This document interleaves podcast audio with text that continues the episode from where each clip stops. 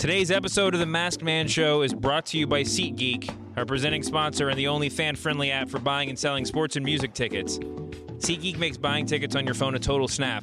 With just two taps, you can instantly buy tickets to an event that same day, have your tickets delivered straight to your phone, and enter the event without ever having to print a ticket.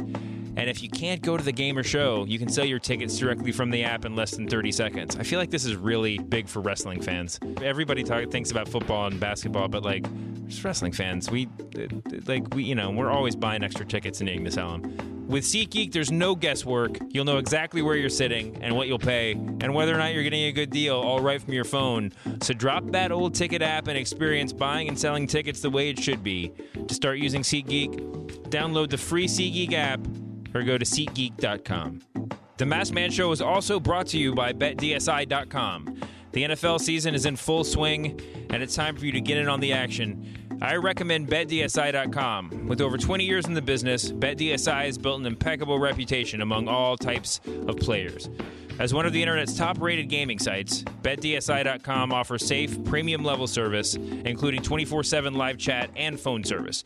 You can safely wager on virtually every sport at BetDSI. They have hundreds of NFL wagers, college football, NASCAR, UFC, and more, including Trump versus Clinton. With their no hassle deposit system and fast, easy payments on their winnings, it's no wonder BetDSI.com remains one of the most popular gaming sites. Right now, BetDSI.com's beginning of the season special will give you 25 bucks free to try the service when you use the promo code BSPN25. That's BSPN25. Uh, use it and claim this limited time offer. And as a very special bonus, uh, you get 100% bonus added to your first deposit. Go to betdsi.com right now.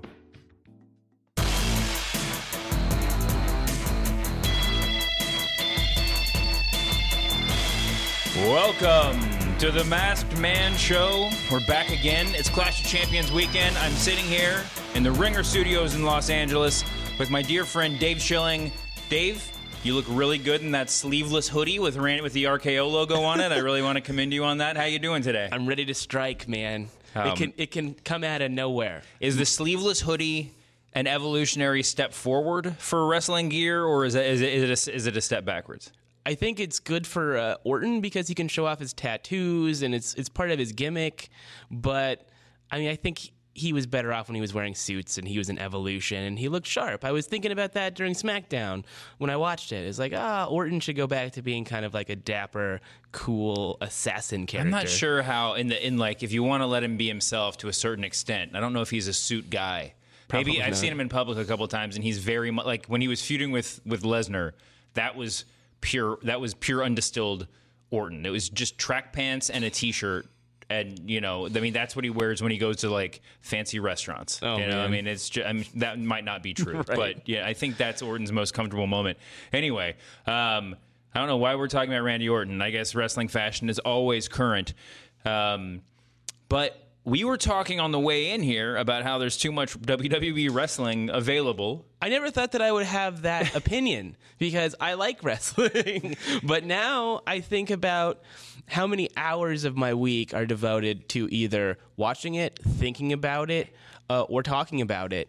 And it's starting to overwhelm me. And I think it's adversely affecting the ratings for Raw and SmackDown. Oh yeah, I think that, that there's no scarcity to wrestling anymore. I used to sit around waiting for Monday or Well- Thursday when SmackDown was on Thursday. yeah. I mean, there are there's so many ways to, to tackle or you know to tackle this this issue. Um, friend of the show, Latoya Ferguson, actually wrote a good piece today about how SmackDown was a better go home show than Raw this week, despite the fact that Raw was the one actually having a go home show.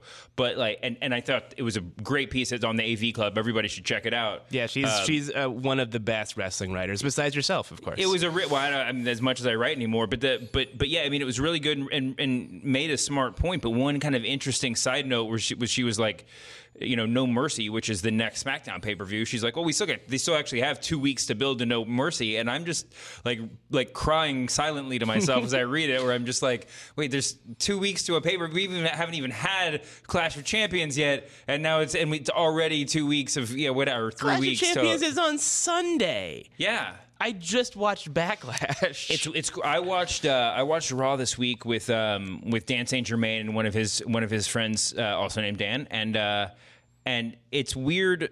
It, it was notable that we were that three huge wrestling fans were sitting in a room, and there were a number of times throughout the night where someone was like, "Oh, did you see Cruiserweight Classic? Oh, did you see SmackDown last week?" And like the other two had just not seen it. Right. I mean, we're all supposed to be giant wrestling fans, and and uh, you know, the first few weeks of the brand split, I felt like they did a really good job of keeping things vital.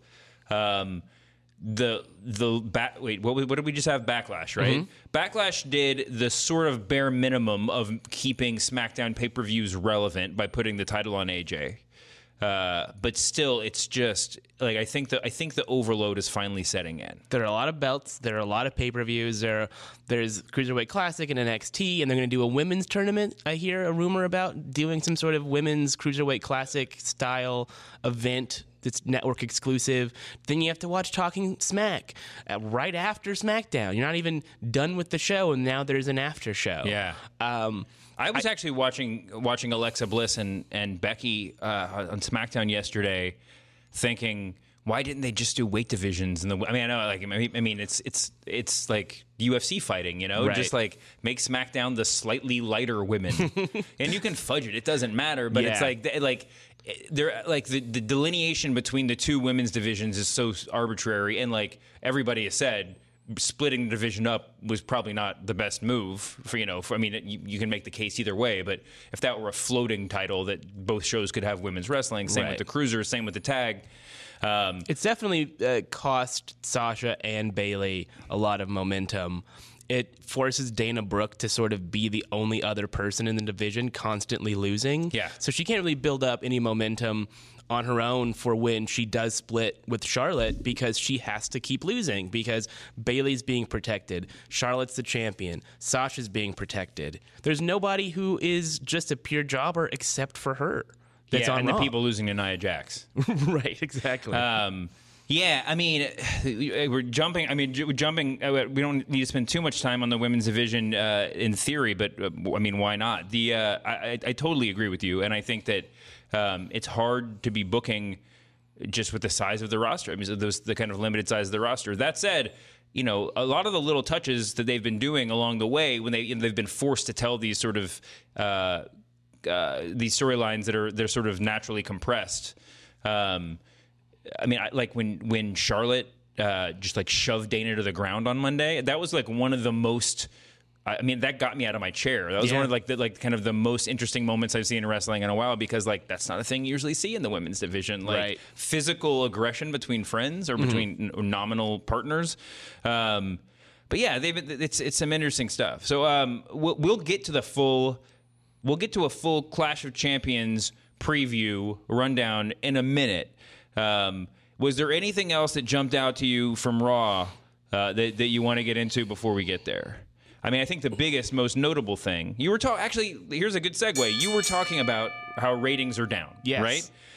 Um, last week we had a note for the show that we didn't actually end up talking about, but some just somebody posted on Reddit the theory that like Raw ratings are down because there's no baby faces on the show. Because now after Monday night, we do have a baby, we do have a giant baby face on on Raw. It remains to be seen whether or not they waited too long and whether the crowd's going to accept him. But boy, oh boy, did Seth Rollins ever turn babyface on Monday? it was remarkable to see his move set in service of hmm. babyface sort of match structure. Because people have been saying for years like oh you know when he throws that falcon arrow that should be a pop you know a crowd pop moment Right. as opposed to you know all the sort of like rest holds and, and grinding that he's forced to do when that's really something that guys like the miz and kevin owens are great at.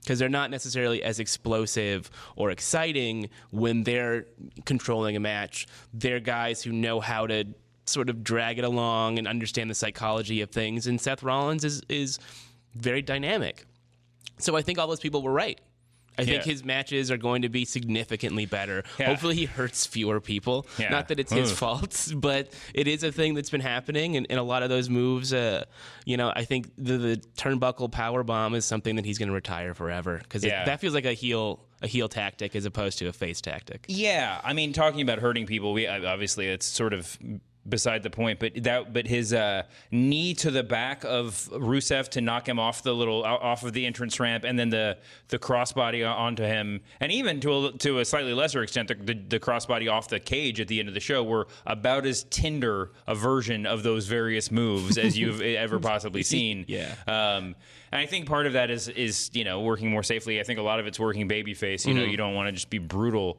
Um, and also part of it is doing weird spots that probably he's not done a million times in his life. Um, but yeah, I think that because you know.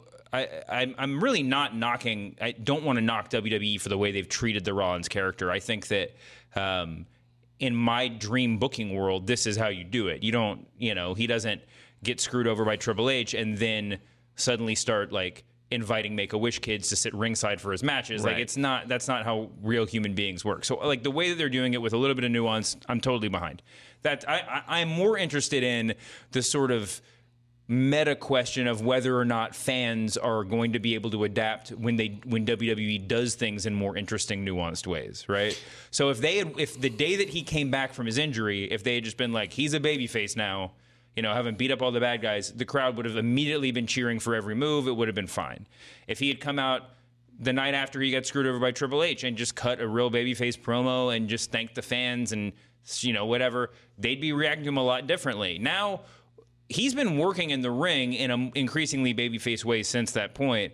But even on Monday night, where they were giving him the real babyface, you know, shine, fans didn't know quite how to respond to the Falcon Arrow. You know, they're Yeah. like what, like the the points in the match where we sh- we will we hope that crowd the crowd will be popping in two weeks or three weeks. They're not there yet. Right. Um, but do you? So what do you think? Do you think that it's going to work out? A and do you think that uh, that you know is the world ready for babyface icon Seth Rollins? I think he has the chops to do it. I think that his his promo skills are slightly underrated. I still don't think he's as good as Kevin Owens on the mic or or even the Miz um, or Ambrose, but he's he's up there. He's he's very good at that. So I think he can carry feuds uh, through his his mic work. I think his in-ring work is spectacular Yeah. when he's really locked in, and this is going to benefit him. This sort of change in role, and there is precedent for WWE sort of subtly turning people. They did that with the New Day. You know, the Sure. New Day never really started like high fiving anybody or anything. They just started working against heels. I think it was the, the Dudley Boys was around that time when they were feuding with the Dudley Boys, where they sort of both just switched. Sure. the, uh, the difference is that you know there, there's there is a there's not a lot of historical context for a wrestling promotion not having a number one baby face. Right. you know, I mean, it's Yeah. not like not having the one guy for kids to cheer for to, to sell the T-shirts. Now Roman Reigns actually takes up a lot of that that uh, that airspace or whatever, but but he's not. He's he's by no definition a number one baby Yeah, face. I'm still know? frustrated with how strongly they book him too. Not because I think that he's a bad performer. Um, I think he's incredibly underrated. Mm-hmm. His series with AJ, his matches with Kevin Owens these last two weeks have been great, and he's been part of it. Um, but he's clearly not that guy, and I think they have to cut their losses with him and really actually move him down the card Well- and not have him main event Raws um, because I don't think people want to see that. It's a fun. It's funny because you can argue it both ways. I, I think I agree with you uh, when it as it pertains to Reigns, but at the same time, like you, I like the- in the brand split era. I love that we're in a place where, you know, the Miz in the main event last week on SmackDown in the tag match, like that felt really cool and fresh. Yeah. because it's like, oh, this mid carder has earned. Well, I mean, what he's been all over the card, but this this guy who was a mid carder two days ago is now has like really earned the main event on SmackDown. Like Yeah. it made a lot of sense and it felt cool. Um, Roman Reigns is the the best thing that you know the best use that they've made of Roman Reigns since his suspension is trying to trick us and successfully tricking us into thinking he was about to get that next title shot over and over and over again, Right. right? Yeah. And he does a good job of making other people like he made Kevin Owens in a certain way by being available for that you know for that role. Um, but yeah, I mean it's I, I think now it's clear that he's in this program with Rusev. He's, I mean, the fact that they keep teasing him into the title picture in some ways is a great use of him or a great use of a wrestler of his stature, Mm-hmm. I'll say. But yeah, it's, a, it's always a little bit weird with Roman Reigns because we have that uneasiness that like we want to see a reset. I mean, Yeah. even even those of us like you and I who aren't mad mad about Roman Reigns still would yeah like you, like you said would be interested in a little bit of a reset. move him move him out of this this part of the card. Let Seth and Kevin Owens have their moment, have Yeah. their feud. And right now we're still wondering what Triple H's role in this is. What what what is Roman Reigns uh, going to do with the title picture? And he's supposed to have a match with Rusev, so why is he going through the motions with Kevin Owens even though these are great matches? Yeah. I, I think it's just a symptom of the fact that Finn Balor got hurt.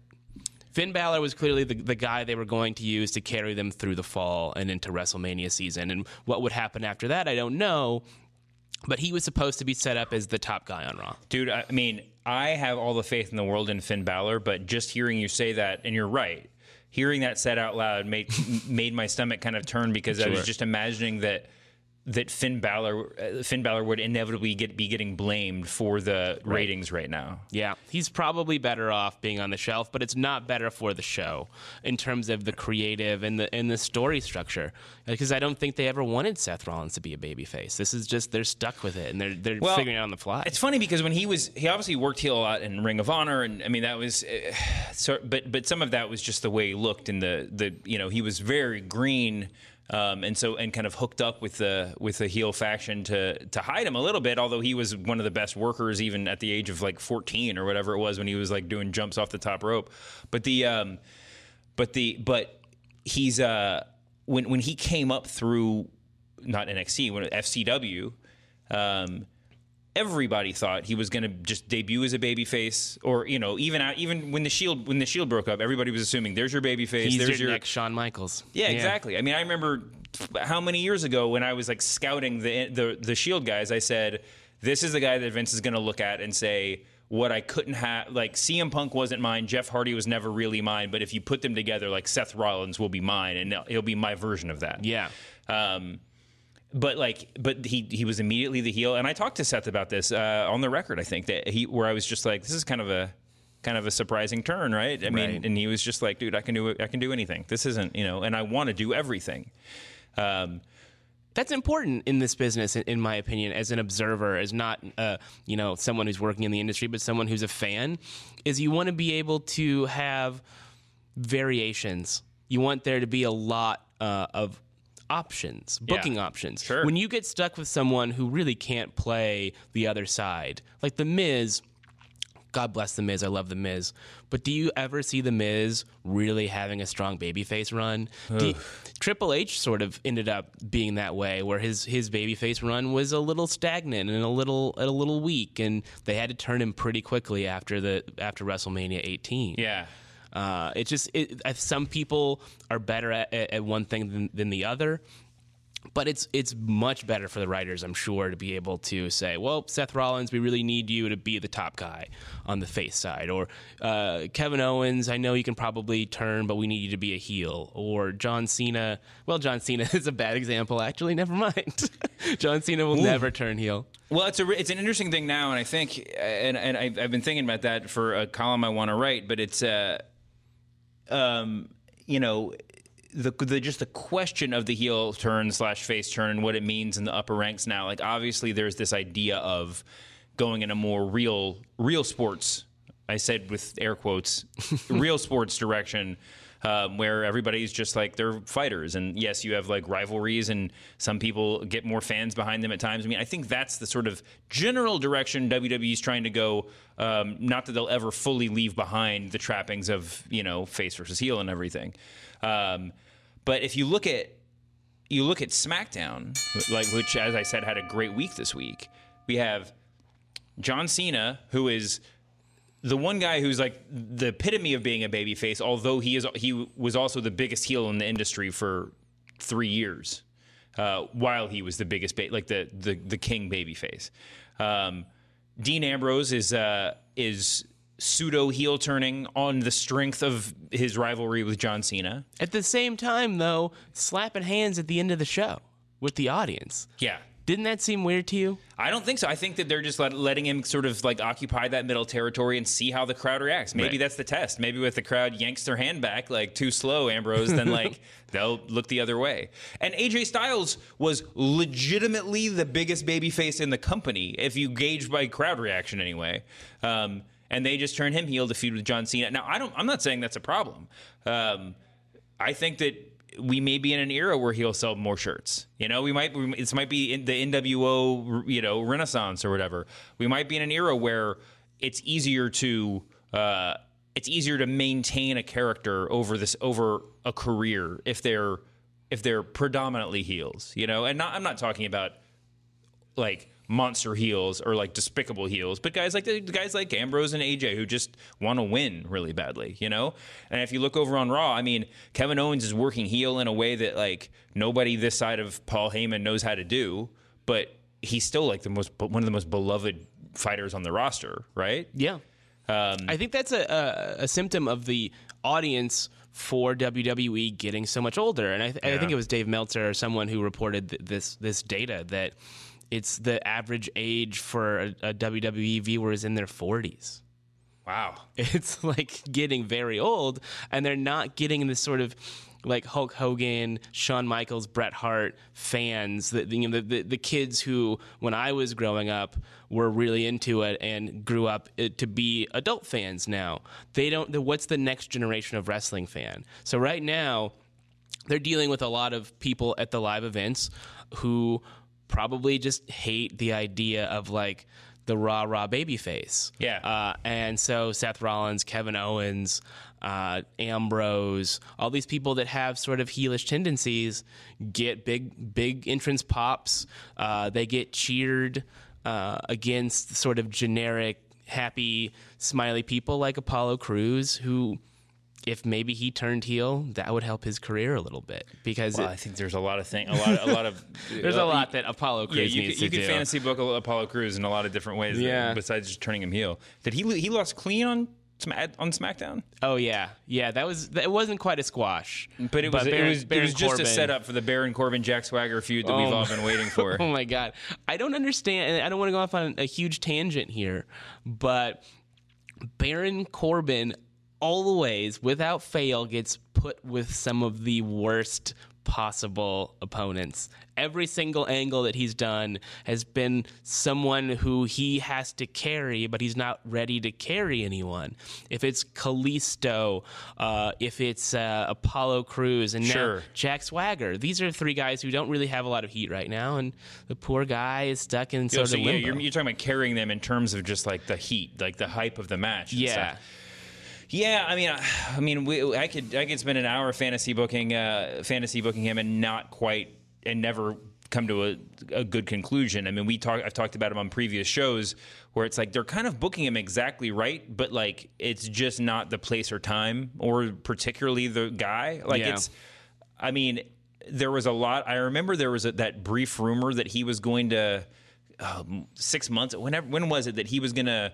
Um, team up with Ambrose and, and Reigns when they were having a six man tag match with like a mystery partner. Was it like a SummerSlam match? I'm like I'm trying I'm trying to piece it together now because I was at the match live.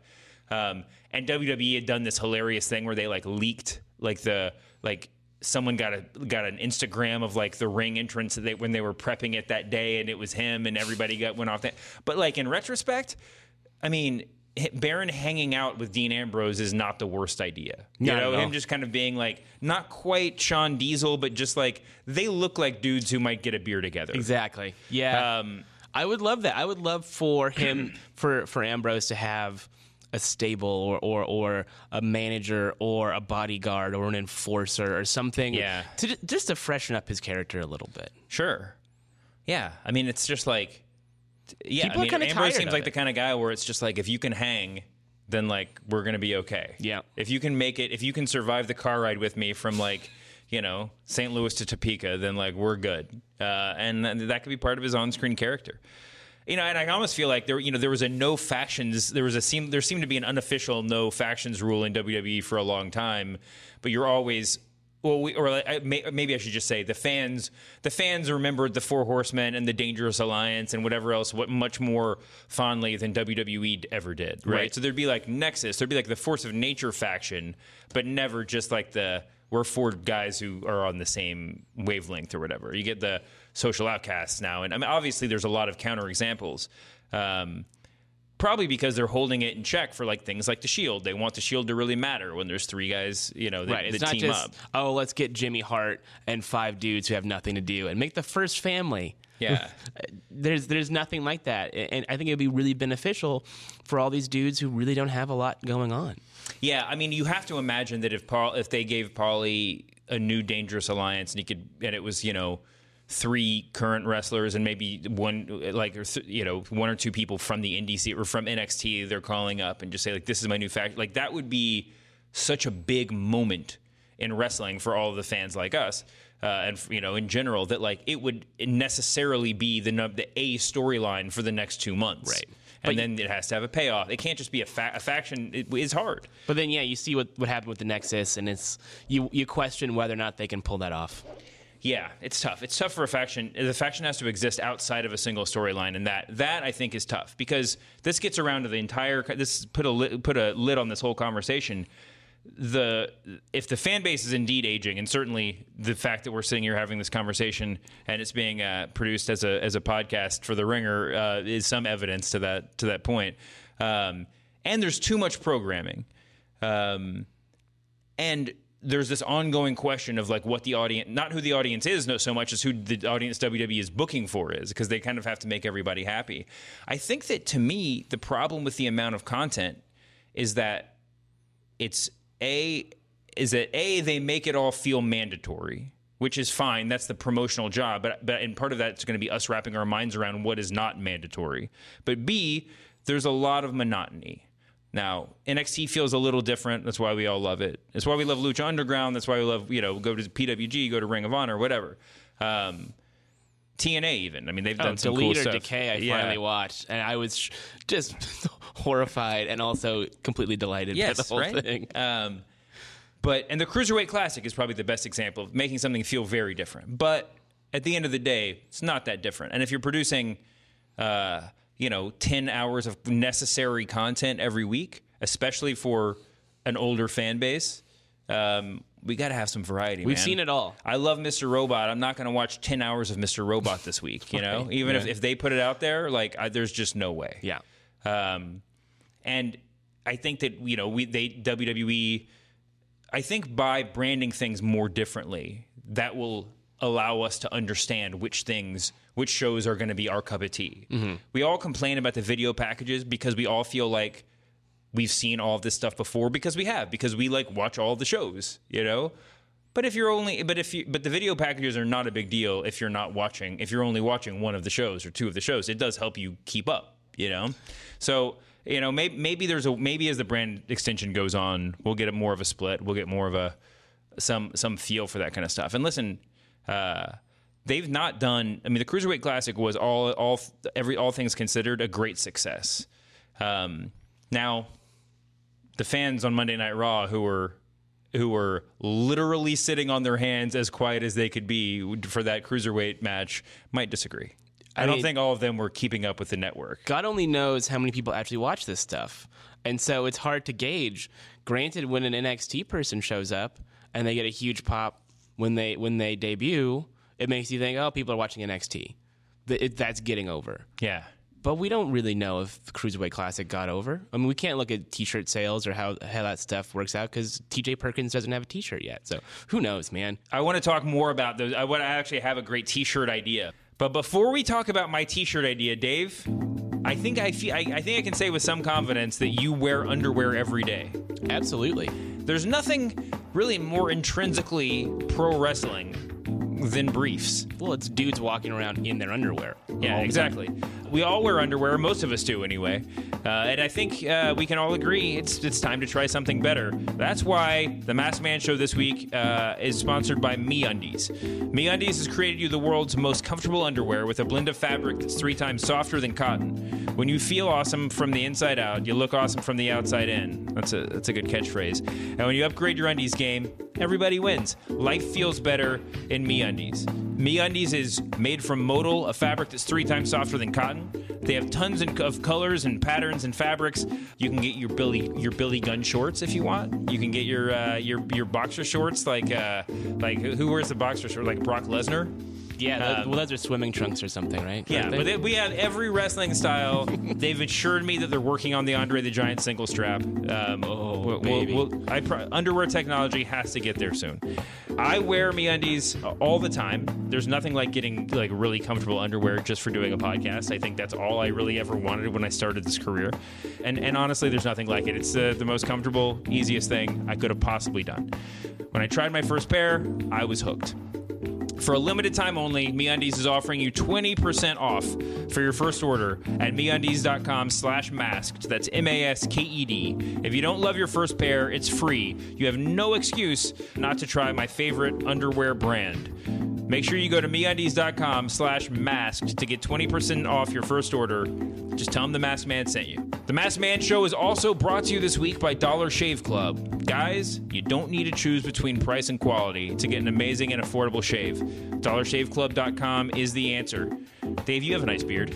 Oh yeah, thank you. Do you use do you, you, you shave that yourself? Uh, I use various creams and oils, and then yeah, shave it with uh, with something disposable. But I'm intrigued uh, at other options. I was gonna say it looks like you go to a professional, but I think not quite. It might look better if you uh, if you partook in Dollar Shave Club. You can go to DollarShaveClub.com, order some razors from them to, to prove how amazing their shave really is right now.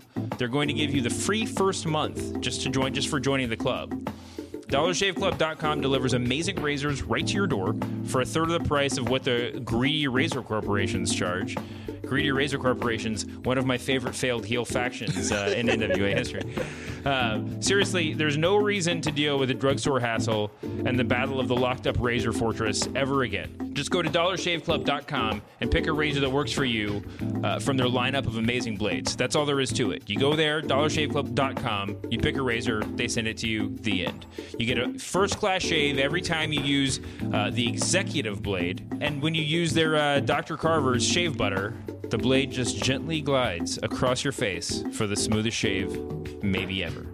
With Dollar Shave Club, you can look, smell, and shave like a million bucks without paying for it. So here's your chance to see why over 3 million members like me love Dollar Shave Club. Dollar Shave Club is so confident with the quality of all of their products that now you can get your first month of the club for free. You just pay shipping. After that, it's just a few bucks a month. No long-term commitment, no hidden fees. There's no reason not to do it. Get yours at dollarshaveclub.com slash masked. That's M-A-S-K-E-D. Uh, dollarshaveclub.com slash masked. I appreciate you sitting around through that wonderful ad. Uh, you're talking about TJ Perkins t shirts. Now, I had this idea this week. I'm sure a million people have had this idea before, but this is my WWE please steal my idea pitch of the week. Ready? At the end of pay per views, like the live show, why do they not have t shirts for whoever just won the title, like they do when like somebody wins the NBA championship? That's a great idea. you at at the end of a show, even like especially the successful shows, when you go to SummerSlam, you go to WrestleMania, when you're most hyped up is when you're on the way out, and there's no T-shirts left. There's no men's larges anyway. I mean, Right. unless you're just like, unless you desperately want, you know, the social outcast shirt or whatever. you know, Extra who- large whoever and it is. small goes the fastest, but then large is hard to get to. Yeah, I mean it's it's tough. It's tough to get the right size. When you're you're walking out, you're like, holy shit! AJ Styles just won the title, or Dean Ambrose, or Seth Rollins, Ke- Kevin Owens, whoever. Uh, when you're the most excited about the guy who just won, or the woman who just won, they should have champion. They should have T-shirts. Just say like, it's SummerSlam 2016. Finn Balor is your new champion. Whatever. Just have like really simple text. Just those crappy T-shirts they do every time the Spurs win a title or whatever, and just sell them for 25 bucks out of boxes that people are streaming out. Like who who's not going to buy that? People would do that as a memento of the occasion. Yeah, they have the memento shirts, but there's it just has the matches. It's Right. like what? I don't get it. I think there's still sort of a fear of acknowledging too much that this is scripted. Script. But wait, but they do this in real sports, and Oh, it's not. You just print twice as many shirts, and you send the rest to you know starving children somewhere. WWE doesn't even really have to do that. Well, here's another problem, right? What if someone is like, oh, they're printing a bunch of Finn Balor T-shirts where he wins the title at Well, SummerSlam? That's actually uh, that's a really good point. Although we don't really get that many leaks. There is a, there's like a WWE merch Twitter account that seems slightly unaffiliated. Um, so maybe there are some leaks that I'm just not that I just haven't made myself aware of. But like We all you'd think of- that there yeah. would be somebody saying, "Hey, by the way, we're printing three different Finn Balor shirts and SummerSlam's coming up. Maybe this is meaningful." Like if there were going to be leaks. Right. But it's it's one thing to say, oh, they're doing a they're doing this new Kevin Owens Raw T-shirt. You don't know that that means Kevin Owens is going over in that in Yeah. that uh, was it a fatal four way or triple threat match or whatever Well, it was. Listen, if it's really that big of a problem, they can probably get some T-shirt machines in Titan Towers. Like they could just print. They can be the in secret, Yeah. under cover of darkness. I don't know. That might break some like like monopoly laws or something. If you're like, if you're doing, if you're if you're expanding horizontally instead of vertically or whatever. But the, um, but yeah, it's a. I I just think that would be so cool. Like I've bought, I'd say 95 percent of my wrestling T-shirt purchases in my life were were just crimes of passion. Yeah, you know, I mean, will come bought- home and I've had too many drinks, and I'm like, I really want a Sasha Banks tank top. I- yeah. I'm like, what? When am I going to show my arms anywhere? I have a, yeah, Nowhere. exa- yeah, I have a Sasha Banks shirt that I proudly wore at WrestleMania this year, and that was the last time I'll wear it. Yep. I mean, maybe I'll find another use, but th- but like, um, I went to two days of PWG, and they and I've told I said on the podcast, but like all of the wrestlers sit around before the show and at intermission, and after the show they sit around the ring just like selling all of their various T-shirts. It's really cool, and I refused to buy one because I was like, once I buy one, I'm gonna buy twenty. Yep. And at the very end of the last night, I was walking out and I was just like, forget it. And I walked over to Tommy End and I was just like, all right, this is the last time you're ever going to be wrestling an indie show. You're going to be WWE champion. You think you're great. Like, I'll have whichever of those two shirts you can grab in a large. And he was like, I got no larges. And I was like, you know what? Probably for the best. Yeah, you you uh, dodged a, a, a, very expensive bullet. I'm not going to walk around Los Angeles looking like, you know, I'm in a like thrash band or whatever. Yeah, like, I, that's hi- I hide all of my wrestling T-shirts. It's so ridiculous, but I still buy them. Um, but you you bring up a really good point: is that there are some things that real sports, not real sports, but you know, non-scripted sports do that professional wrestling should start to bring into their their uh, product. They're into already their, starting. So, like, what are your ideas? Well, I mean, all the cruiserweight classic stuff where there's you know leaderboards and they they have statistics and sort of analysis that goes beyond the heel face dichotomy because we sit through Raw and SmackDown and we have the, the three man teams where it's the play by play guy and then sort of a, a comical heel Sure. and then an incredibly generic punching bag mm-hmm. um, and that that doesn't really do that much to get over the prod- the product anymore because we're all too savvy. Yeah. We, we we can't be manipulated the way that they think that we can, and they're not playing to the idea of this being a competition. You know, Ye- having a point structure for wins and losses to make it meaningful, and so you know, oh, this guy's moving up the leaderboard, and he or she is in line for a title shot coming up, so that it's not always like, well, we just need to mash these people together Sure. or do a run in or something. It would structure the whole product in in a, in a, a more logical fashion. I think that that they haven't done it is just think- stubbornness. I think that's a good idea. I think you know I, I've I've done low key rants about the announced teams in the past, and it, I always find it funny that like I, I really enjoyed David Otunga his first like two weeks trying out on SmackDown before the brand split. Right, I thought he was a he was a breath of fresh air. Um, certainly JBL is a great example of somebody who every wrestling fan was head over heels for for about a month and a half. Right. and then it. I mean, honestly, I think that I love Mauro. Mauro. I think that. I put the over under on fans turning on him at like five months. It's Like, already kind of started with all of the pop culture references. and the, and his he is more over the top than Michael Cole ever was, and that was one of Michael Cole's like people knocked Michael Cole for. Now he does it in a different way, and it's really it's sometimes very entertaining. But um, there's there's more, I think, um, sort of self awareness to to Mauro true. than there is with Michael Cole. Um, yeah, it's a sort not of tainted it is a sort of it. Joey Styles sort of like Yeah. it's like he can scream like this is the biggest moment in wrestling and you're just like oh it is. Yeah. you're right okay that's yeah, fine this is okay. um, I, I also think that JBL really is playing three different characters. Yeah. He's playing JBL the heel, he's playing JBL the sports announcer who actually knows about the the matches and is is a really like um astute observer of the business and Yeah. of of what a match is. He he understands that, and every once in a while he says something really profound, and then he's also on the third level someone who is obviously friends with a lot of people in the back and Yeah. still part of the product and and a host on on WWE Network. If he just picked one, like Yeah. one persona, it might work. Yeah, I mean, the thing is, like, and WWE has. I understand the idea of having the Raw team and the SmackDown team make the shows feel different and like unique entities. You sit them at different spots.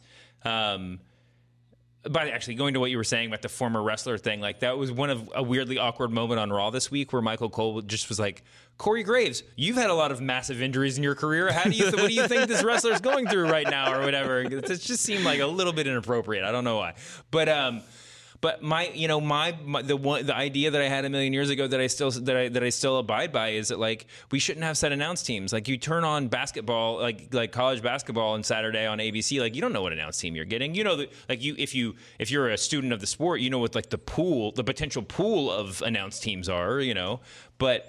um yeah, I mean, I think that, uh, like, honestly, like, I've made this case before. Michael Cole should just be your pay per view announcer. Like, he's the he's the play by play guy that matters, and it signals to you like this is a big this is a big event, right? Right. And let him like be a manager of the guys in the back, and he'll occasionally pop up on Raw, or whatever. But like, it would just be interesting. Like, I would like JBL a lot more if I didn't know I was getting him every Tuesday, right? Didn't they sort of do that with JR for a while, where it was like in the period as the like the end of his career, he would sort of pop up when it was it, it mattered. Well, I think there was there was some there were certainly some WrestleMania matches where the veterans who were in them lobbied to, for Jr. to be calling the match. Like Yeah. he was, yeah, it was when he was still employed, but and you know I think he was still under his initial his original like full time employment contract, but wasn't being utilized very much. Right.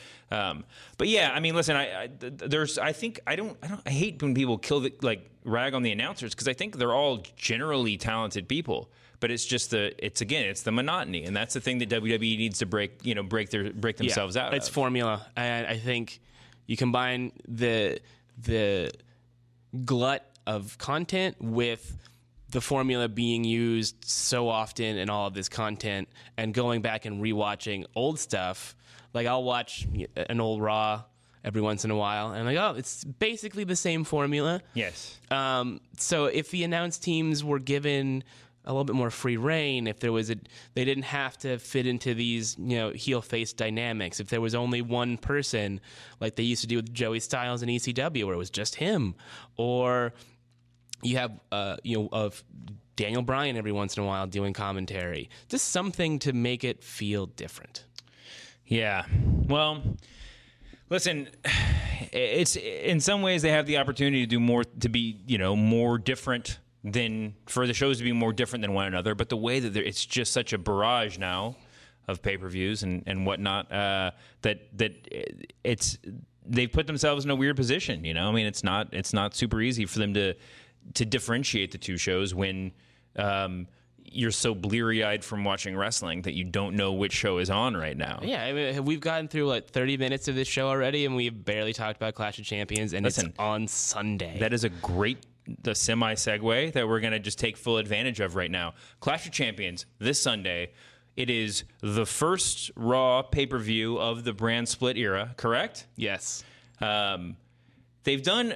Uh, Raw's been doing a lot of things well. I agree with Latoya's piece. It wasn't the best go home show on Monday, but in a general sense, I think the transformation of Mick Foley over the past month has been really, really impressive. He is a legitimate authority figure, something I didn't honestly think he was capable of at this point in his career. M- maybe a little bit too much of him on Monday night. I think he got more screen time than he did when he was WWE champion. But like he, um, but but at, but like as an actor playing a role, he's as good at that as you could ask for. Yeah. Um, Stephanie, I think they're using in the right amount. Um, Kevin Owens, I think also like they could be, uh, you know, Dan. I think it was Dan St. Germain when I was watching it with him was sort of making the complaint that like in a three hour show. Oh no, I think it was the other Dan. But anyway, it was um, you know when you watch on Hulu, you get a really different impression because it's condensed to ninety minutes, um, and it feels sort of like an old wrestling show where like the champion is taking up forty of the ninety minutes Right. in one in one way or another. The the opening promo, the match he has, the sitting at commentary, just some backstage segments because they get all the the high like the main event stuff gets into the Hulu version, and you miss the the cruiserweights or whoever. Although I don't know the answer to this, I meant to check to see if the cruiserweights would made it onto Hulu because that is sort of a meaningful question. Yeah. Um, I'm sorry I don't know the answer. I'll I'll put it on Twitter or something, or someone can tweet me. But the um, but Kevin Owens, I feel like they're using in the right amount. If it gets, if there's a little bit too much of everything, um, the women's angle has been really good. I feel like, but I mean, just overall, and you know, Rusev Reigns. Well, let's just go match by match because I feel like there's things that are, they're doing right. Um, pre-show featuring Alicia Fox versus Nia Jax in this grudge match that, well, you know, perfect place to put this match is the pre-show because it's going to be a squash. Um, it'll probably be five five to seven minutes of you know Alicia will get some offense in, uh, and then she'll she'll get get Yeah. pummeled. I'm trying to think like who was the who was the um, who was the equivalent of this in like the Rusev push. Like was it like Big E or like Jack Swagger? Who got the first? Who got the first match where the the first not completely squash match? I think it was Jack Swagger because I was actually going back and trying to understand Jack Swagger through YouTube clips, and he because I What he's a such terrible a, life, He's man. such a mystery to me of like why is he still on TV and, and all these things, and why don't they repackage him? He comes out, turns babyface with Zeb Colter, and is defending America Yeah. against against Rusev. Um, and that sets up some match, and I think that was the, the his first like match where he actually had to fight. Rusev. Yeah, yeah. and then of course he goes over. Swagger, I mean, listen, if you want to understand Jack Swagger, go back and watch when he was SmackDown champion. This is it this is like 30 years ago now, it, it seems like, but um he was briefly SmackDown champion, and he had a he had a eagle mascot that came out to the ring with him. It was a dark time. It was, It was dark I time. loved that era. He like he cut his right after he won the title. Didn't he have a big promo with like all of his like high school trophies in the ring and like he's just he's just I, there's not a lot of charisma there. But why are we talking about Jack Swagger? That's That's a a, good Raw question. pay per view. um, It'll be a it'll be a short match. She's gonna go over, and I wonder, you know, if this is the moment where they elevate her to the title scene. If this is the last thing that she does, because there's not really anybody else for her to to go yeah, against. I mean, what's a what would be the next Raw pay per view? I'm gonna see if Wikipedia is actually differentiating. I think what is the next one? Um, no, they're not, sadly, but um, it's whatever's after No Mercy. But I mean, you could. Um, it's interesting because on SmackDown, it there's a chance that we're heading to. Wait, wait, who won the tag team match on SmackDown? You mean the the the, the Usos match? Yeah, the, the Usos win Usos. Yeah, it's Usos versus um, Slater and Rhino. for the titles. For the again. titles, yeah. right. They had that. Yeah, Us- I remember Slater talking about it backstage now. Um, but there was a moment where it seemed like we might be heading towards a pay per view with two tag team matches, where it was like the Usos, um, American Alpha have, having a grudge match that was not did not have the title involved, and I Mm-hmm. was like, that's different and sort of interesting.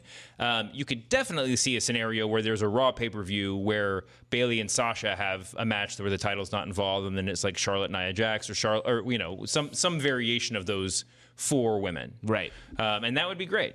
So. Uh, you're so I think we can agree that Nia Jax is going to win that one. Uh, I would be a, a fool, uh, and I should be kicked off of this show if I said that Alicia Fox is going to win this Alicia match. Fox is criminally underrated and deserves a push. I hope that she wins, but uh, uh, I, I think that the I think the the betting line should have more to do with the time she spends uh, not getting beat. Right. Um, the next match is cruiserweight championship match. This is a real thing now. T.J. Perkins, the shocking winner. Sorry if you haven't seen this, guys. The shocking winner, to my mind, of the cruiserweight classic uh, and new cruiserweight champ versus again to me kind of a shock. The Brian Kendrick is the number one contender.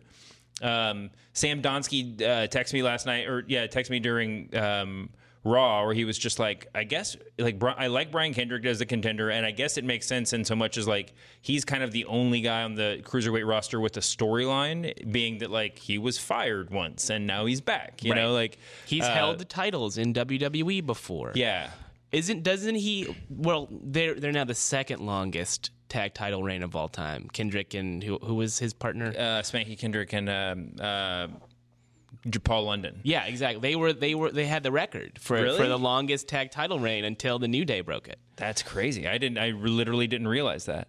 Um, how do you feel about T.J. Perkins as your champ? Who do you think is going to win this match? I don't want to be that guy who who who throws cold water on the cruiserweight division after one night. But I think this is going to not go over well with the live crowd unless they do a lot of high spots and and turn in a five star classic. Um, I don't expect it to be a five star classic. I expect it to be a 10 minute match. And I think TJ Perkins is going to win because what the hell is the point of switching the title when he hasn't even defended it yet? I think so. I think you're right. I think Brian Kendrick turns really heel, works or at least works really heel in this match, and uh, and yeah, they just try to you you got to just sort of insinuate this, and in some sense, again. This is the same thing with some of the women's division issues that they've had uh, with with you know getting the fan acclimating the fans. Same thing with the Seth Rollins heel turn to some extent. WWE should not base the future of the of the cruiserweight division on the reaction this gets on Sunday, nor should they. Like, I mean, they they need to. They, you just got to keep plugging and and let this become the new normal, sort of. And, yeah, people and- have to get used to it. The first cruiserweight match on Nitro wasn't like people in the aisles ripping off their T-shirts and throwing them into the crowd because they were having such a great time. Right. It was just a wrestling match, and Eric Bischoff had the maybe not the foresight, but at least the the, the desperation required to just keep doing it because he had such a, a, a long show to fill, and he Yeah. had to have something different. And Ross certainly has a lot of time to fill and needs something different. So whatever happens with this match, they just had to keep going. here's what I liked about the match on Monday. Well, one thing is that Cedric Alexander is just is they're they're just going to let him be a slow burn. I mean, like if anything's going to matter in this division, it's Cedric Alexander eventually claiming the belt, right? Um, Gran Metalik. I, I don't I like that guy. I don't I, I guess I was just staring at him wondering like why is, is there would there be a problem with having a luchador who wasn't in full superhero garb? Like can he not just wear a mask and also and just like a jacket? Well, like what a- was cool about Rey Mysterio when he came to WWE was he's wearing the mask, but he's also a regular person Yeah, he- with a mask on. Yeah. And, and I always thought that was weird that he even put the mask back on because he unmasked when he was in the Filthy Animals. Oh, remember, yeah. remember that horrible stable? It's the, the- one of the shocking things is how little evidence of his unmasked period there is on the internet. Like if you if you little. Google Rey Mysterio face, you get like the same one photo. I'm sure there's a million of them out there, but um, yeah, it's it's still it's like people the web, the internet has forgotten, or at least most fans have. I have one embarrassing thing that I have to reveal. Is this week I watched Halloween Havoc '99. I watched I watched the whole thing. Wow. I don't know why. I Wait, think what there was, was an article. 99? Was that the That was the first Vince Russo Ed Ferrara pay per view. That was the one where Hogan lays down for Sting. Anyway, the point of it is Rey comes out without his mask, and I forgot Yeah. that he ever unmasked. It's crazy. But uh, the the cruiserweight division would do really well if they brought Kalisto over from SmackDown. I don't know why he's on SmackDown. It's weird that they it's weird that they did not choose to make Kalisto or Sin Cara or Neville or you know any of the if anybody just put them in there to I mean maybe they'll integrate them later on and certainly if you're going to have a hard weight limit then a lot of people a lot of everyone except for Kalisto is is exempt uh, or um, Neville would probably have to lose a few pounds because he's he's pretty thick. as much I, I was sort of surprised although it helps his character i was surprised with the, the fact that they were actually using the fact that cedric had to drop 30 pounds as part of the gimmick. That's what's awesome about the, the what they did with the Cruiserweight Classic is they made it feel legitimate through that kind of stuff. no i just I, yeah I, I think that that's really i think it was a great decision. I just mean it's it that does sort of like limit the amount of crossovers you can have. Right. I was fantasy booking that Jericho would go back to the cruiserweight division because like three weeks ago he used the Lion Tamer instead of the Walls of Jericho, and I was just like, oh, this is a sign. How great would that be if he was just like, I've held this title longer than any of you. I'm the original cruiserweight. Now, like, give it back or whatever. I that mean, would be an amazing heel run for him, but I, I don't I don't know if he would want to do it. I think he he worked so hard to escape that Oh yeah, label. but at this point, anything Jericho does is the most is the It's most the fun thing part on the of show. Raw, yeah. By the way, credits to Jericho for putting pants back on. Uh, next, so who do you, you think Perkins is going to win? oh yeah, I don't I, don't see there being a title change this soon. Yeah, I think I think that's probably But right. Kendrick will probably just like turn on him, and there'll be a, a nice little program for a couple months, and then they'll do a switch on Raw or something. yeah, I think that's probably about right. Um, Cesaro versus Sheamus. Shockingly, Another match. shockingly, this has gone to the full seven. It's a seven, it's a best of seven match. I never would have guessed after it was three nothing that this would By end way, up being I seven don't know. I've never talked about that on the show. That was the worst booking I've ever heard. First, I don't mind it goes it it's starting off as three nothing and then have the run for four. We saw that. In, I mean, the most legendary in WC. Wait, what, the one, not the. Um, Booker T and, and, and Benoit. was that did that start off three nothing? No, No, I'm I thinking don't about the one before that. Who? What? Anyway, this has happened many times before. Um, Ces- Cesaro lost to This is- Sheamus twice before it started. But the crazy thing was that they booked. So was it Cesaro's first win came on the non-televised Yeah, show? a house show. Yeah. Why not have him win on the Raw before and then have Sheamus win on the untelevised show? So then we get like. Uh, like the the chance for him to like his first chance to be eliminated is now on, On Raw. TV where it actually matters. It, it was absolutely crazy. Anyway, I don't know. I don't want to distract from the fact that these two guys have good chemistry and They have been having really really good matches. Yeah. And like it's just contrived. This is a sort of gimmick that you can't do in this way with an older audience that's seen the Booker T Benoit Sure. uh, best of seven But- and whichever other one that there was we can't remember. Yeah, You know, the um, no, I mean you're you're totally right. The uh, but but I think that there's there's ways in which all, a lot of these storylines can play to different audiences at different you know in different ways, and I think that uh, if you want if we want to keep giving WWE advice, like you know on I mean they they may be doing stuff like this I don't know, but you have the network like on Saturday or Friday or Thursday or whatever. All of all six of the matches should just be press play on one thing, and you see them in sequence Yep. right? None of none like you don't have to search them out. There's no. It's, I don't want a video package. I want all six of these matches. I want to sit down for like 45 minutes and just watch these two guys go. Yeah, and see the the the the, the Maybe some voiceover or something? Yeah, that'd be great. Like to have analysis of oh, this is that moment where Sheamus starts working on the shoulder again, or whatever. Like those sorts of psychology things that a lot of wrestling fans sort of know about, but don't really. Um, it'd be great. I would love that, but they're never going to do that. Uh, just, that's too much. That's too much like sports. Yeah. Um, uh, maybe. I don't think that's that hard. I mean, I think it's really weird when they. Really weird. It would be a really weird. There are things that are not hard that they just choose not to do. We've been watching this this product long enough to know that there are some things where it's just like Vince doesn't like it. Vince doesn't like tournaments, so they don't do tournaments anymore. There's all kinds of things that just don't really that no one wants to do. That there's just a lack of will. Um, but f- as for this match, I mean, I- we know who's going over. There's no question. He's going over. Cesaro's going over. You think so? Yes. And Cesaro's the next guy in line for Rusev. I would have thought that Ziggler was going to win on Tuesday night, man. Um, but yeah, I think that's. I, I think. I think that you. I think you got to go. You got to hope for Cesaro, right? As- yeah, as gr- Cesaro Rusev is a logical next step uh, for both guys because Reigns is not going to win that belt.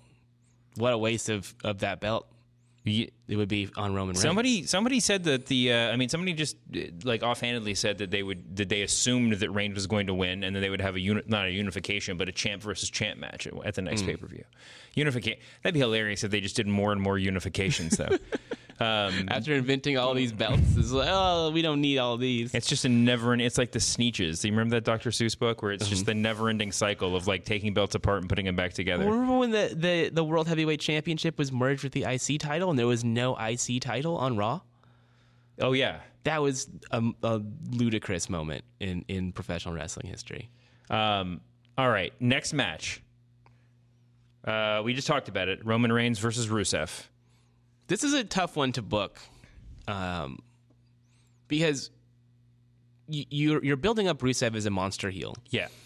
You're building up Roman Reigns as a resilient babyface. Yeah. And he's obviously still considered one of like the 1B to Seth Rollins' 1A. and they don't. e- I mean, and they've been fighting like. I mean, they hate each other. And there's only one clean victory in this entire feud, and that's Roman Reigns pinning him in a non title match on Raw. Right. With a spear. Yeah. I mean, Yeah, I mean, uh, and we and we are we were the last time they fought at a pay per view, it was a like thirty second schmoz, schmoz, non, yeah. no non no finish. So it's hard to imagine that they would. I, it's just not impossible to imagine. I guess choice A would be like a legitimate 10, 12 minute match that then it go, then goes to a no decision, right? Going to hit each other with chairs a million times or something. Um, this it, it's just it would go against um, I think the the tenets of the of the the industry, storytelling tenets, to never have a, a blow off. Someone's got to go over. Someone's got to Highlander uh, quickening transfer their power to the other guy. So, so the answer is either Rusev. Rusev wins. I'm just fantasy booking. The answer uh, seems to be either Rusev wins with the with some sort of outside interference from whoever Roman Reigns is going to feud with next, right? Mm-hmm. Bray Wyatt appears in the ring. It's not going to be Bray, but this is the Bray Wyatt This is a. Bray, Bray Wyatt memorial pay per or view spot. or Roman Reigns wins and then maybe like quickly drops the title back to Rusev on Raw because of a similar situation. Sure. Like he, he wins, he challenges for, the, for he challenges Kevin Owens for and they, he, he gets the the big title match and then somehow just you know does away with the belt. Or maybe they do do champion versus champion and then he has to relinquish the US title, although I don't know what that does for the US title, but uh, maybe maybe it helps it. I don't know. So anyway, if you had to pick, Yeah. just I'm not talking about interference, disqualification, anything like that. Who was whose hand will be raised at the end of Sunday night? I think the person who has the most to gain from this is Rusev. It is not Roman Reigns. Roman Reigns will be the most over heel on Raw no matter what. He Yeah. will get the biggest uh, anti pop of anybody, win or lose. And honestly, every time he loses, there are more people who are cheering for him. Like it gets to be a little bit better every single time he lays down clean for someone. Losing to Finn Balor, losing semi clean to Kevin Owens is creating this sort of underdog narrative for him that I think is going to be beneficial down the line if they do decide he's he's going back up. Yeah. So right. I think he I think he loses e- either with Lana interference or just he he loses um, you know with feet on the ropes I- or handful of tights or something. I think I'm just gonna just to be contrary. I'm going to say Roman Reigns is going to win. If I were the if I were on the booking team, I think I would have the match quick like within five or six minutes devolve into like hitting each other with chairs outside the ring. Foley comes in, restarts the match. Like we're not going to end this with a DQ, and then and then after five or six more minutes, Rusev again just like just or in this time it's like if Rusev gets disqualified, he loses the title, and at some point Rusev just says I don't care and just beats Roman Reigns with a chair for like five minutes, loses the belt, and walks off. Says like I don't need the belt. Like that's how I book. That's not a bad way to do it. Um, anyway, Sa- Sami Zayn versus Chris Jericho in weird like a the the sneaky like great match on the card. It's gonna be it's gonna be good, but not as good as I think we expect because Jericho's lost a couple steps. I'm sure he would admit like I, I years ago years ago said that Jericho Punk at WrestleMania was going to be like the Savage Steamboat on that card. I mean, it did, that was the spot it was filling. Yeah. but it like just as watching that and how many years ago was that? Five? Four, Four? five. four or five. Yeah, Watching that match in real time, I was just like, yeah, that's not Chris Jericho anymore. he's he's a step slower. Uh, and it's it's not sad to watch in the way that like watching Macho Man the last few years of his career was sad to watch. Um, but he's not there. He's not to, at the point where he can go full speed against Sami Zayn. But it'll be a good match. There'll be lots of interesting psychology, I'm sure. Yeah, and it'll be interesting to see how it sort of sets up the, the path forward. I mean, I don't think the, the winner loser doesn't matter quite as much, but like this is the, the the most interesting thing about this match, and it's a great, it's just a great job of booking. Where like both of these guys are championship match adjacent, Mm-hmm. you know, and like it's and to see where they and to see how this plays into that is the most interesting part. Yeah, they're I- dudes who have nothing going on, but they make sense together. yeah, uh, I think you got. I, I pick Sami Zayn. What do you think? I'm going the other way. I'm going Chris Jericho? Because right. I think this is something that has legs. That that highlight reel segment that they did had that sort of like fake shoot aspect to Yeah. it that they're really ramping up on on both shows. And I think that there's a lot of ground that they can cover. Bringing in Kevin Owens, taking him out, having all kinds of callbacks to NXT or to Jericho's career or to Sami Zayn's love of Chris Jericho when he was coming up. There's just so much fertile ground, Sure. storytelling ground that you have to keep this going. So I see nefarious deeds for Chris Jericho and a victory. I think that if this is going to, uh, I think if this is going to have legs, you're right. Maybe then, then Jericho winning is a good idea. Um, I could see it going either way, though. So I'm going to stick with Zayn. Next, Charlotte versus Sasha versus Bayley, the triple threat for the Raw Women's Championship. So if I had to pick someone for this match, even though it seems like there's a lot of possibilities, the only one that makes sense to me is, is Sasha winning. Um, Bayley, it's too soon. Charlotte's run its course. Uh, it's her as a champion. I think they only Yeah. switched the belt at SummerSlam because they thought that Sasha had a, a bad back injury. Uh, so now, whatever their plan was before that, they can go back to it. Let Charlotte and Dana have their weird feud. I don't know what they're doing, and part of that, and that's not a knock. It's a it's a, it's a it's a compliment. I mean, it does. They hype every they hype all of these matches up as giant moments where it's like I really thought that, and that's because they're trying to give this esteem to the women's division, which it deserves, and they're doing that for the right reasons. And I'm not knocking it, but it does seem like like I thought when Sasha dropped the belt that we were going to have a six month, we are going to have a run all the way to WrestleMania for chasing the belt.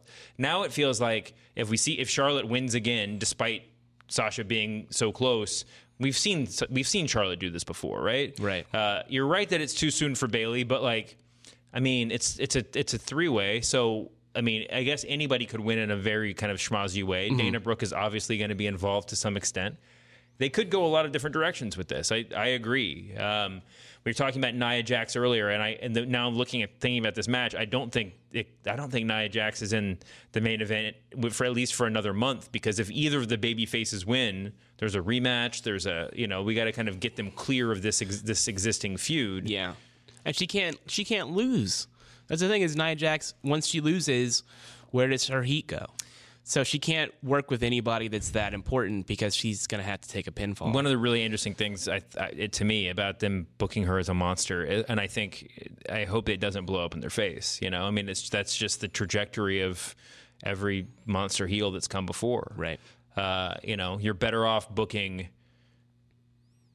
You know, I mean, like, look, I'm, I'm, I'm, I can't think of the right example, but for, but, but, but an example is like Ryback. After his giant monster push at the beginning, he kind of found a spot as just a regular wrestler who happened to look like really intimidating, you know, Yeah.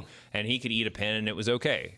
Um, they got to figure out a way to transition Nia Jax into the realm of humanity, though I don't fault them for for uh, trying to get her all the hype they can. You know what they do? Simple. They get Kevin Nash to shock her with the cattle prod.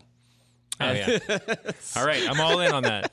I think that's a terrible idea. I, don't you endorse know that at all. I think it is a terrible idea. You're right. Um, next we have. So wait, your pick is Sasha. Yeah. I have to pick. I'm. Oof. Uh, I'm I'm conflicted. We got we got the gravity of history on one side and my inability to really see a way out of this uh, on the other. I'm just going to take a flyer on Bayley. Wow. Uh, it's it's it would be it's it's not. I feel like that would get approved and creative and then shot down because of the the in, the the significance of this title belt or the the you know the the desired significance of the title belt. We want to keep it on Charlotte for a longer period of time, but I don't know. she had the belt for almost a year if you count the, the Divas title. Yeah. I mean, like, uh, or if maybe it was a full year. It's it's run its course. Move on, but not Bayley because th- there's money in Bayley getting it at a, at a later date and Yeah. dragging that out. That's my opinion. I could be wrong. Um, all right, New Day versus uh, versus Gallows and Anderson.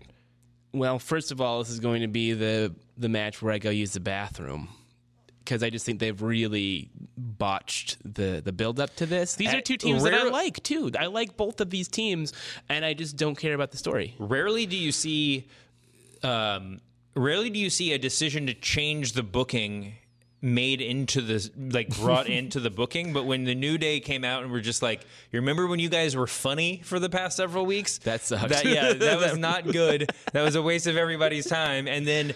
Uh, Anderson and Gallows came out, and the announcers were like, "Yeah, they just they they really like that really made them mad, and now they're back to the old Gallows and Anderson." It, it was very weird. I think they handled it uh, very well, but there still is the stench of death on this whole program. So my desire is for Gallows and Anderson to win the belts, let the New Day sort of refresh themselves a bit because their act as the champions is getting a bit stale, Yeah, and uh, find something else for them to do. Um, You think Gallows and Anderson should win then? Yeah, and then have them work with Enzo and Cass. Yeah.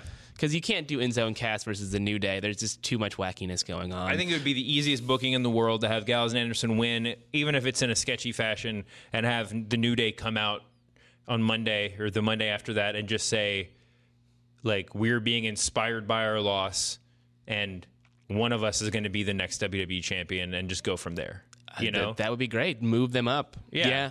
It's it's time for them to function as a faction as opposed to you know freebird rules kind of Yeah. thing. I like that. That's that would be an ideal sort of thing to use that heat and their in ring ability in the upper levels of the card instead of having them work with these sort of tag teams that aren't on their level. And everybody's. I mean, I, I had this conversation on Monday night, but like you know, people always ask which one of them is gonna, is the is the champion, like who has the. Cha- and, I, and the interesting thing is, I think you can make the case for all of them. And part of that is, I mean, they all have different skill sets, and I think Biggie probably Biggie probably gets the most votes uh, from people that I talk to. Um, but Xavier's got he's a very very gifted talker and performer and and Kofi I think Kofi's actually the sleeper candidate. I mean I think he, he you could slot him into a title match especially against someone like Rollins uh, or Kevin Owens really really seamlessly. Absolutely, yeah. and, and all three of them are very good workers. But but I think that the the the real answer is it doesn't matter. That if it's like if it, it's like the actual fabulous Freebirds where uh, Michael P.S. Hayes is working a title match and his two buddies are outside, well, like it doesn't matter that Michael Hayes is your third choice for who who deserves the title on the Freebirds. You know, because the heat is evenly distributed. Yeah. I don't think that's the case with Enzo and Cass, where Enzo, without Enzo, Cass is just a big dude with a Mm-hmm. catchphrase. Uh, all three of those guys are equally as over and equally as talented. wait, are Enzo and Cass versus uh, the Shining Stars not on this card? I don't. Th- I'm sure it's going to be a pre-show match because if Nia Jax versus uh, Alicia Fox is the only pre-show match and it's uh, three minutes or five minutes or whatever, uh, if that Maybe they're just going to hold it in reserve in case you know, like like Randy Orton's concussion is contagious and somebody else can't go for the pay per view. I shouldn't make light of concussions. yeah, good point. we got to get out of here. One more match: Kevin Owens versus Seth Rollins for the WWE Universal Championship. there is only one thing that I think you can guarantee about this match, and it is that Triple H will be involved. Wow, that's actually a really bold. I think that by we've talked about wrestling logic a few times in the show. Judging by wrestling logic, 100% I agree with you. Judging by the really bizarre itinerant schedule of the WWE legends, uh, I and the fact that, that that Triple H's involvement was pre was necessitated by by Finn getting hurt Yeah. that I could see them just throw just saying like we're just going to throw Triple H out there and just and no future plans for him. Like we'll just wait for that to come back around later. Um, I think that by lo- but logically you're right. I, I I would side with you there. I think that's the best case scenario. I don't actively want to see Triple H be a part of this angle, um, but they talk about it enough. You're right. They, it has come up a million times, and Stephanie's sort of uh, equivocation about whether about her involvement. Yeah. Um, what is what? Are, what are his motives? Why did he do? He hasn't had that. 20 minute long Raw promo that opens the show where he's screaming into the mic about. Hey, listen, I was waiting was for that after Yeah. Kevin Owens won. I wanted that promo, so maybe I'll get it a week in ne- next Monday. You probably will. I think that he's going to get involved. There's going to be um, shenanigans of some kind, and Kevin Owens is going to win because it's just, again, too soon. I, I, as someone who knows wrestling, you can kind of tell when there's going to be a title change, and I think we both like to be surprised. Yeah. But more often than not, we are not Yeah, surprised. no, no, I, I think that you're totally right, and I think the part of the part of the heat, part of the stink that Rollins has to get off of him before he is fully embraced as the champ. I mean, as the as the baby face of the of the show, um, is the stink of him holding a title that he really didn't deserve for a really long period of time. No, deserve. I'm talking about deserve in kayfabe, Right. Um, but but for the average fans, the fans that aren't necessarily whooping his every his every move. Um, those fan I mean, there are a lot of fans who are just not Seth Rollins fans. Like he was just too he was too good of a heel for too long of a time. And I think putting the title back on him would revert to a it would seem more like a reversion to to you know to to, to course or whatever. Yeah, and, and also let's you know think about two his two Shield buddies and when they won the title. So Roman Reigns wins the belt. He's already really kind of not popular, and you see the machinations of the writing staff of like he's the guy let's build him up as the guy and then the audience really just t- turns on him completely because they know he's not an underdog he is the anointed one Dean Ambrose wins the belt at Money in the Bank, and slowly but surely he gets to the point where he's being booed at Backlash against uh, arguably a really strong heel in AJ Styles. If Seth Rollins wins the title on Sunday, you're going to see that sort of dissipation of his heat because I think that the audience responds the most to the idea of the underdog, the guy or or, or woman who is not um, fated in the stars to be the best which is why Kevin Owens gets a uh, "You deserve it" chant after he wins a belt, or Becky Lynch, or all these people that are quote unquote underdogs. And Seth Rollins has to build that that credibility up. Yeah, I think that's totally right. Um, it's interesting that like we're kind of three weeks into the Seth Rollins babyface experiment, but we're but we spent so much of this episode talking about it. I mean, Monday night was just the the babyface turn. Mm-hmm. I mean, from the beginning of the show, but but climaxing in that the the big save in the cage match. You know, I mean, like that's um, that's as baby face as it gets. And I was actually watching that beatdown, thinking like. Like I mean, Roman Reigns doesn't have any friends, right? I mean, it's that's like the yeah. that's the that's the the most interesting part. And Seth Rollins of all people saves him. Yeah, I mean, it's, Mick Foley Mick Foley made a joke earlier in the show about how Roman Reigns got gets booed, right? I yeah. mean, that, like that was I was wondering if they were just going to really go down that path. Um, but yeah, it's a. Uh, it, it, was interesting to, for Seth to do that, and I guess we'll have, there'll be some. There'll probably be some drama that that spills out from that. Yeah. Anyway, um, Magnum Magnum TA versus Nikita Koloff was the best of seven series that I was thinking. Of. Okay, good, good. Well worth watching on the network. Absolutely, those guys, yeah. and that was I think right before the car crash. Watch that instead of Talking Smack this week. Not that Talking Smack is not Talking great, Smack is the but best. watch wrestling. Here, Talking Smack is doing a good job of being a different thing You're than the other You're product right. that you don't have to watch every week. Now. Uh, I'm sorry, Renee Young, if you're listening to this show. She's you're great. Doing a great Daniel job. Bryan is great. I would watch. I would watch. I would watch that. If they just like told me what happened on Raw every week, I would. if it was like Sports Center, I would just like fill me in. So I'd you don't have to in. watch Raw.